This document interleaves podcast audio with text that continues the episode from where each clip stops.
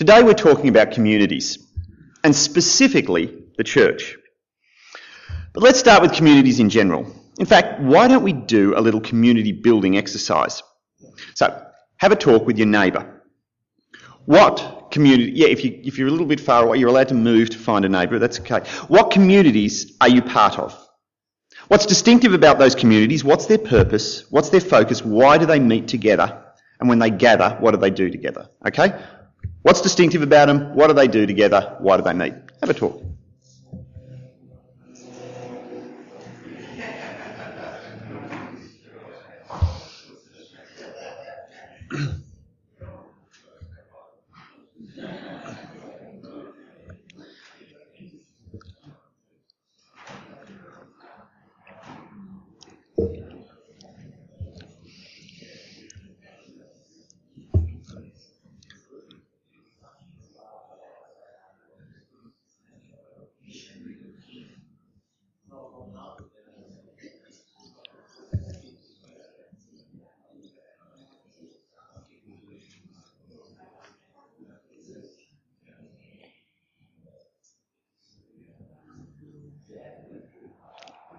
Okay, that'll do. There we go. Uh, someone want to volunteer? Someone want to volunteer what they talked about? Someone volunteer? Volunteer? Yo! Gaming community. Fair enough. What? What? Okay. So, what do they do together? Why do they gather? They gather to play games. Yes. Okay. Anyone else? Formal, informal. Someone else want to volunteer something? No one. Right. Yep. Yep. So work, yes. So, so yeah. So they, they gather they gather together to make money. That's right. So work, work our work for most of us is a community. Anyone else have anything they want to add? Yeah. Aged care. Yes. So who's your community and what do they do? Yep. Yep. Yep. so yes. So there's various things, various communities we're involved with, various purposes. But as I said, today we're going to focus on a specific community, namely the church. So first we'll look at the brand new church in Jerusalem just after Pentecost. Then we'll talk about us as a church community. And finally, we'll consider what examples we can draw from the early church and some practical ways to keep growing together as a church community to God's glory. So ready? Let's go. So come back with me to AD 33 or thereabouts in Jerusalem in the Middle East. So Jesus, Jesus is put to death. And then Jesus is raised to life again. Wow. And then 40 days later, 40 days later, he's gone up to heaven. And the disciples, the disciples have been told to go back to Jerusalem and wait. So the disciples and Jesus' most loyal followers, that's about 120 of them in all, they're gathering in Jerusalem each day or so and waiting and wondering what happens next. Now, when you were a kid, did your parents ever tell you to go and wait in the car? Who? Yes? Yes? Familiar? Happened to me and my siblings quite often. Usually it was just after church, and so the four of us are sitting in the car wondering how long until mum and dad turn up. I had some sniggers, that's obviously a common experience as well. But there were a couple of times when we were out and something happened. We kids usually weren't aware quite what, but dad and mum would give each other a concerned look and tell us, go and wait in the car. And so we'd be waiting in the car, a little bored, a little anxious, wondering what's going on and what's going to happen and what mum and dad are up to and if they'll be okay. So imagine it's sort of a bit like that for the first believers. I mean, they're adults, but still. The disciples and Jesus' followers, they're waiting in Jerusalem, rather stunned by the events of the past few weeks. That's an amazing bunch of events those past few weeks. And now they're just waiting, wondering what's going to happen. Should they go about their lives? Should they stay together? Are the Jewish leaders going to come after them? Jesus hasn't forgotten about them, has he? And then one day, when they're gathered together for the Sabbath at the Feast of Pentecost, something happens. The Holy Spirit comes upon them, and the apostles are empowered to speak the message of the resurrected Jesus. The message of death and resurrection, of judgment and salvation. And the apostles, the apostles speak, and people hear and respond. And suddenly, suddenly the church is no longer a community of 120, but of several thousand. So come with me to Acts 2, verses 40 and 41. Peter says, Save yourselves from this corrupt generation. And those who accepted his message were baptized, and about 3,000 were added to their number that day. Wow. So across all our congregations, we're a church of a little over 120. Imagine if next weekend 3,000 showed up. And not just 3,000 visitors, but 3,000 saying, yes, this is what we want to devote our lives to. We want to be part of this community. That'd be awesome, right? Imagine the buzz if our community suddenly swelled to 3,000. On the other hand, some of the more practical minded of you are probably thinking, how would we cope? We had 120 and now we've got 3,000. What would we do with all those people? Honestly, if it happened, we probably would cope. We'd rent a big hall and there'd be a bunch of people busy organising things, but when you get a gathering like that, there's usually such a positive attitude that everyone pitches in and helps. But still, what do you do with a gathering of so many people? Well, let's look at what the early church did. Acts chapter 2, verses 42 to 47. Let me read it to you. They devoted themselves to the apostles' teaching and to the fellowship, to the breaking of bread and to prayer. Everyone was filled with awe, and many wonders and miraculous signs were done by the apostles. All the believers were together and had everything in common.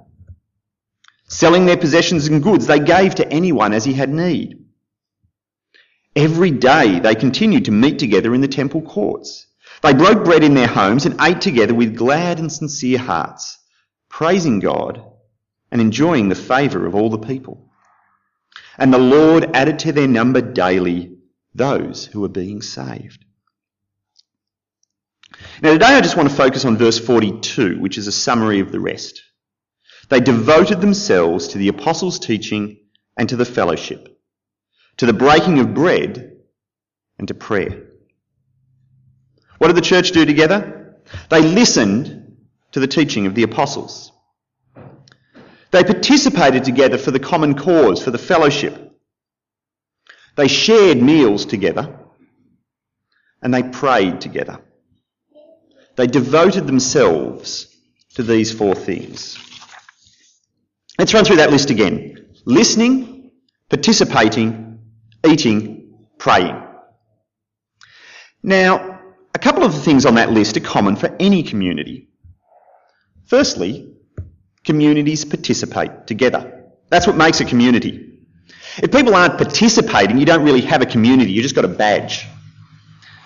And by participating, I don't just mean attending meetings and having a snooze.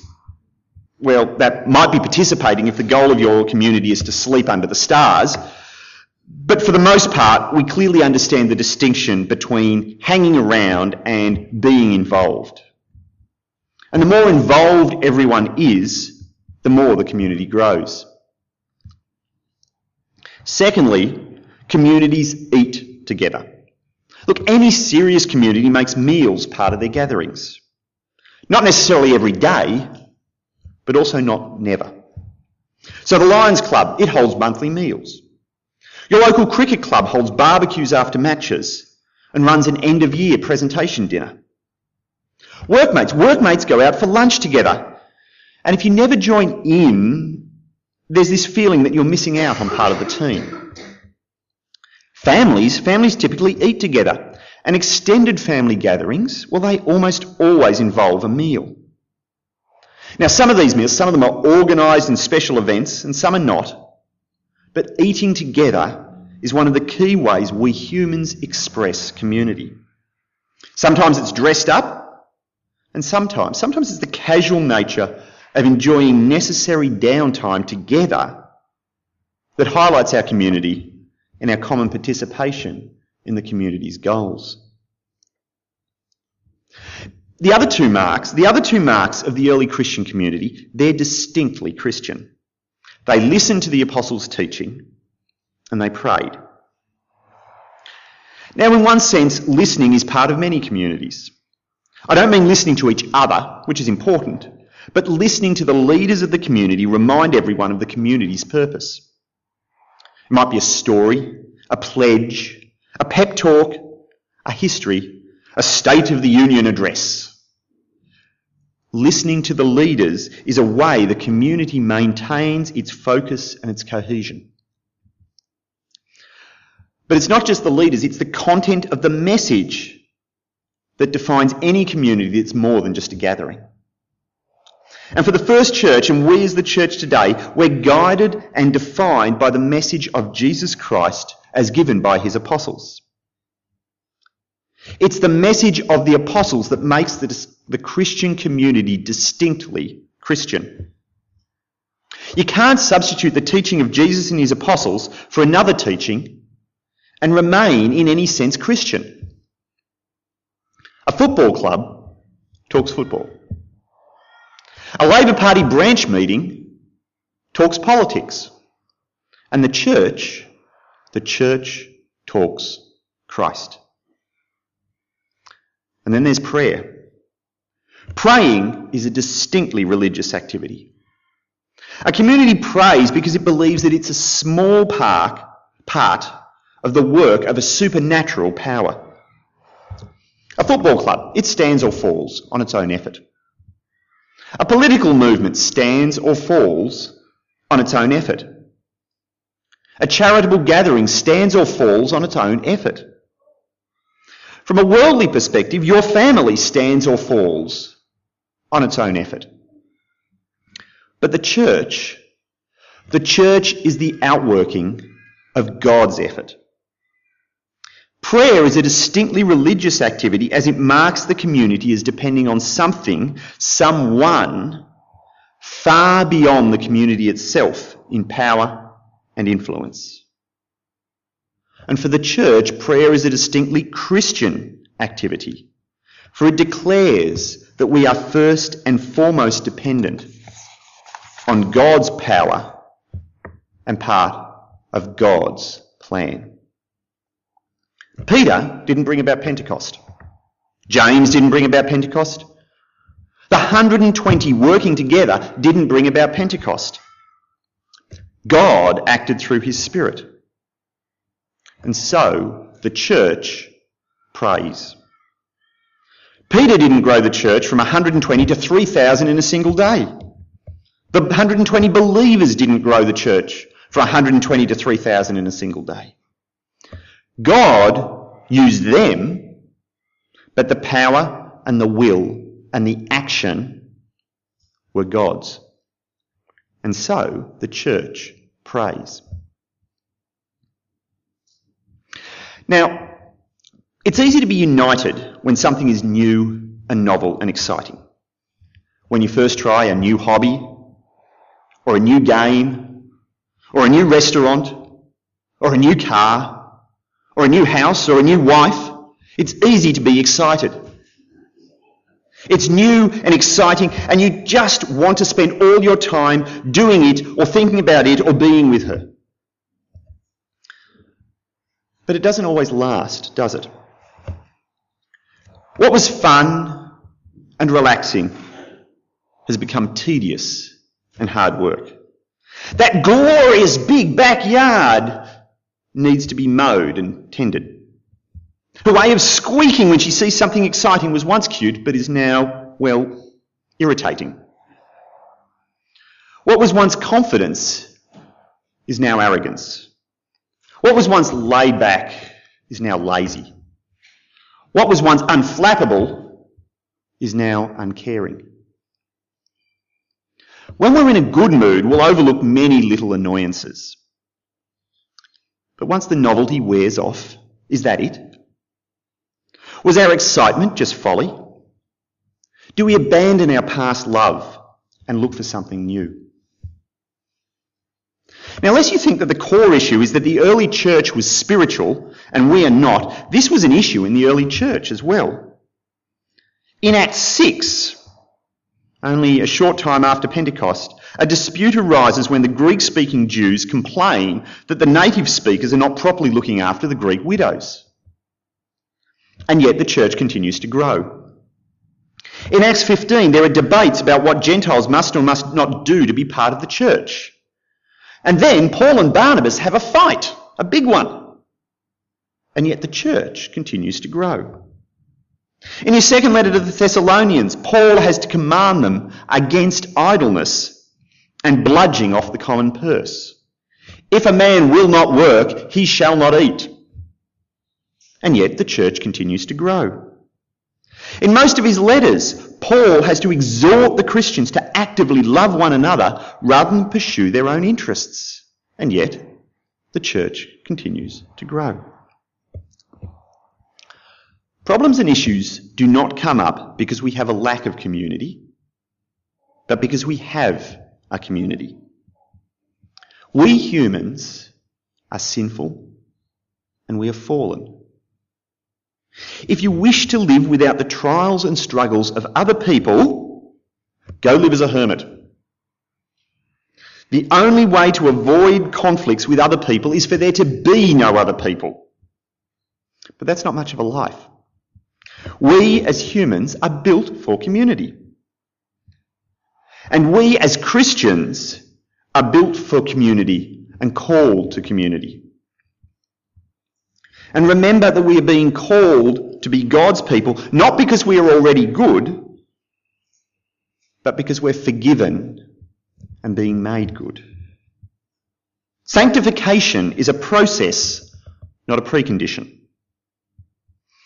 Every brother and sister in this room still wars with their sinful nature, just as you do.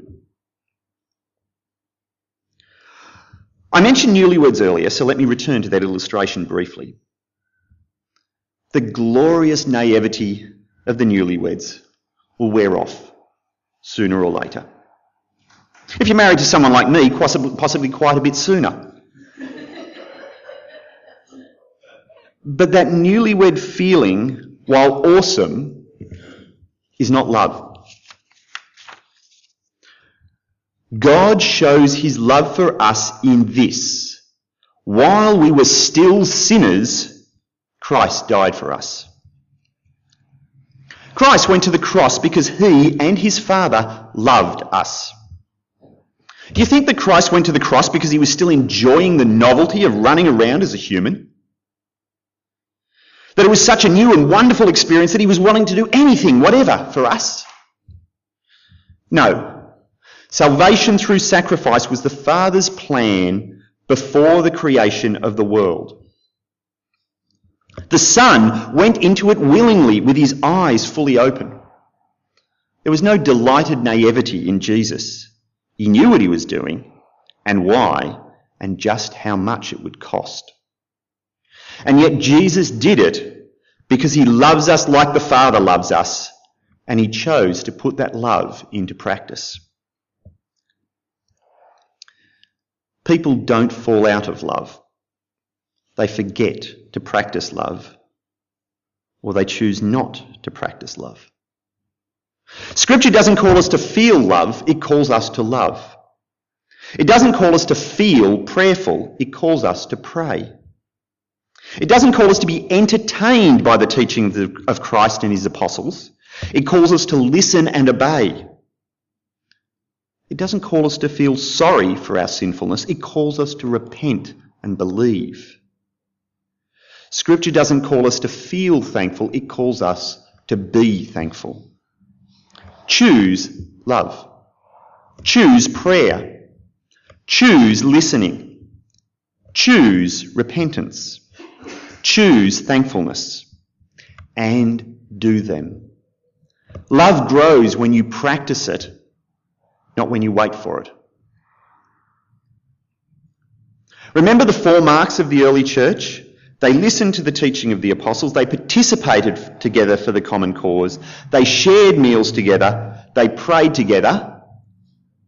And they devoted themselves to these things. Devoted. They made a choice. They chose to do this. We can choose all these things. We can choose to do them. We might feel like it, or we might not. But they are all habits that we also can devote ourselves to. And when we devote them, ourselves to them in Christ's name and for His honour and glory, we will grow as individuals and as a church community. Doing good works leads to more good works. So, what might these things look like? Listening to the teaching of the apostles. Look, in my opinion, both Joe and David are pretty good at preaching the scriptures. When they stand up here of a Sunday, they're not here to make you happy. They're here to declare the glory of God Almighty and spur His people, us, to repentance and holiness. So come along and listen. But you're not limited to this day and this building. Children, ask your parents, read the scriptures to me. Wives, ask your husbands, read the scriptures to me. Parents, invite your children, come, read the scriptures with me. Husbands, invite your wives, come, read the scriptures with me. Friends, gather together to read the scriptures together. Teach each other from the scriptures. For the scriptures hold the teachings of the apostles and prophets and are able to make you wise for salvation through faith in Christ Jesus. Participating in the fellowship. This isn't fellowship as in hanging out, but the fellowship as a group devoted to a purpose. That said, you can't participate if you're not here. Come to church. Stay for morning tea. Join a Bible study group. But let's go further than that. When the wardens ask for people to help with maintenance, come along. When Mel West and whoever else does rosters is looking for people for morning tea or supper, contribute. When David asks people to give out flyers, take some. Commit and deliver on your commitment. But, but don't get so caught up in doing stuff inside the church that you forget the church's mission. The church is about growing by bringing more people under the lordship of Christ. Participate by helping inside and participate by helping take the gospel out. Sharing meals together. I'll start easy. Stay for morning tea or supper. The early church had some sort of Passover or Lord's Supper meal, and that's important. But when they broke bread in their homes and ate together, it wasn't a ritualised memorial meal, it was eating together. So, eat together. If you're not sharing meals with your fellow Christians, you're not really in community. But I don't have meals with anyone here. Then invite someone. Or if you do already, look for those who need an invitation. But I'd be embarrassed to have someone over. Look, Libby and I have a really nice house, but between three children and the general busyness of life, we quite often manage to hide it. And yet, we still manage to have visitors. Your Christian brothers and sisters want to share with you, not admire your house. Leave some toys out. Let there be evidence of disorganisation here and there. It'll make them feel at home and will guard you all against pride and envy. Finally, finally, remember to practice charity. Sure, it's easy to invite David over. He's influential, he's stylish, he's funny, and he only belches when it's socially acceptable to do so.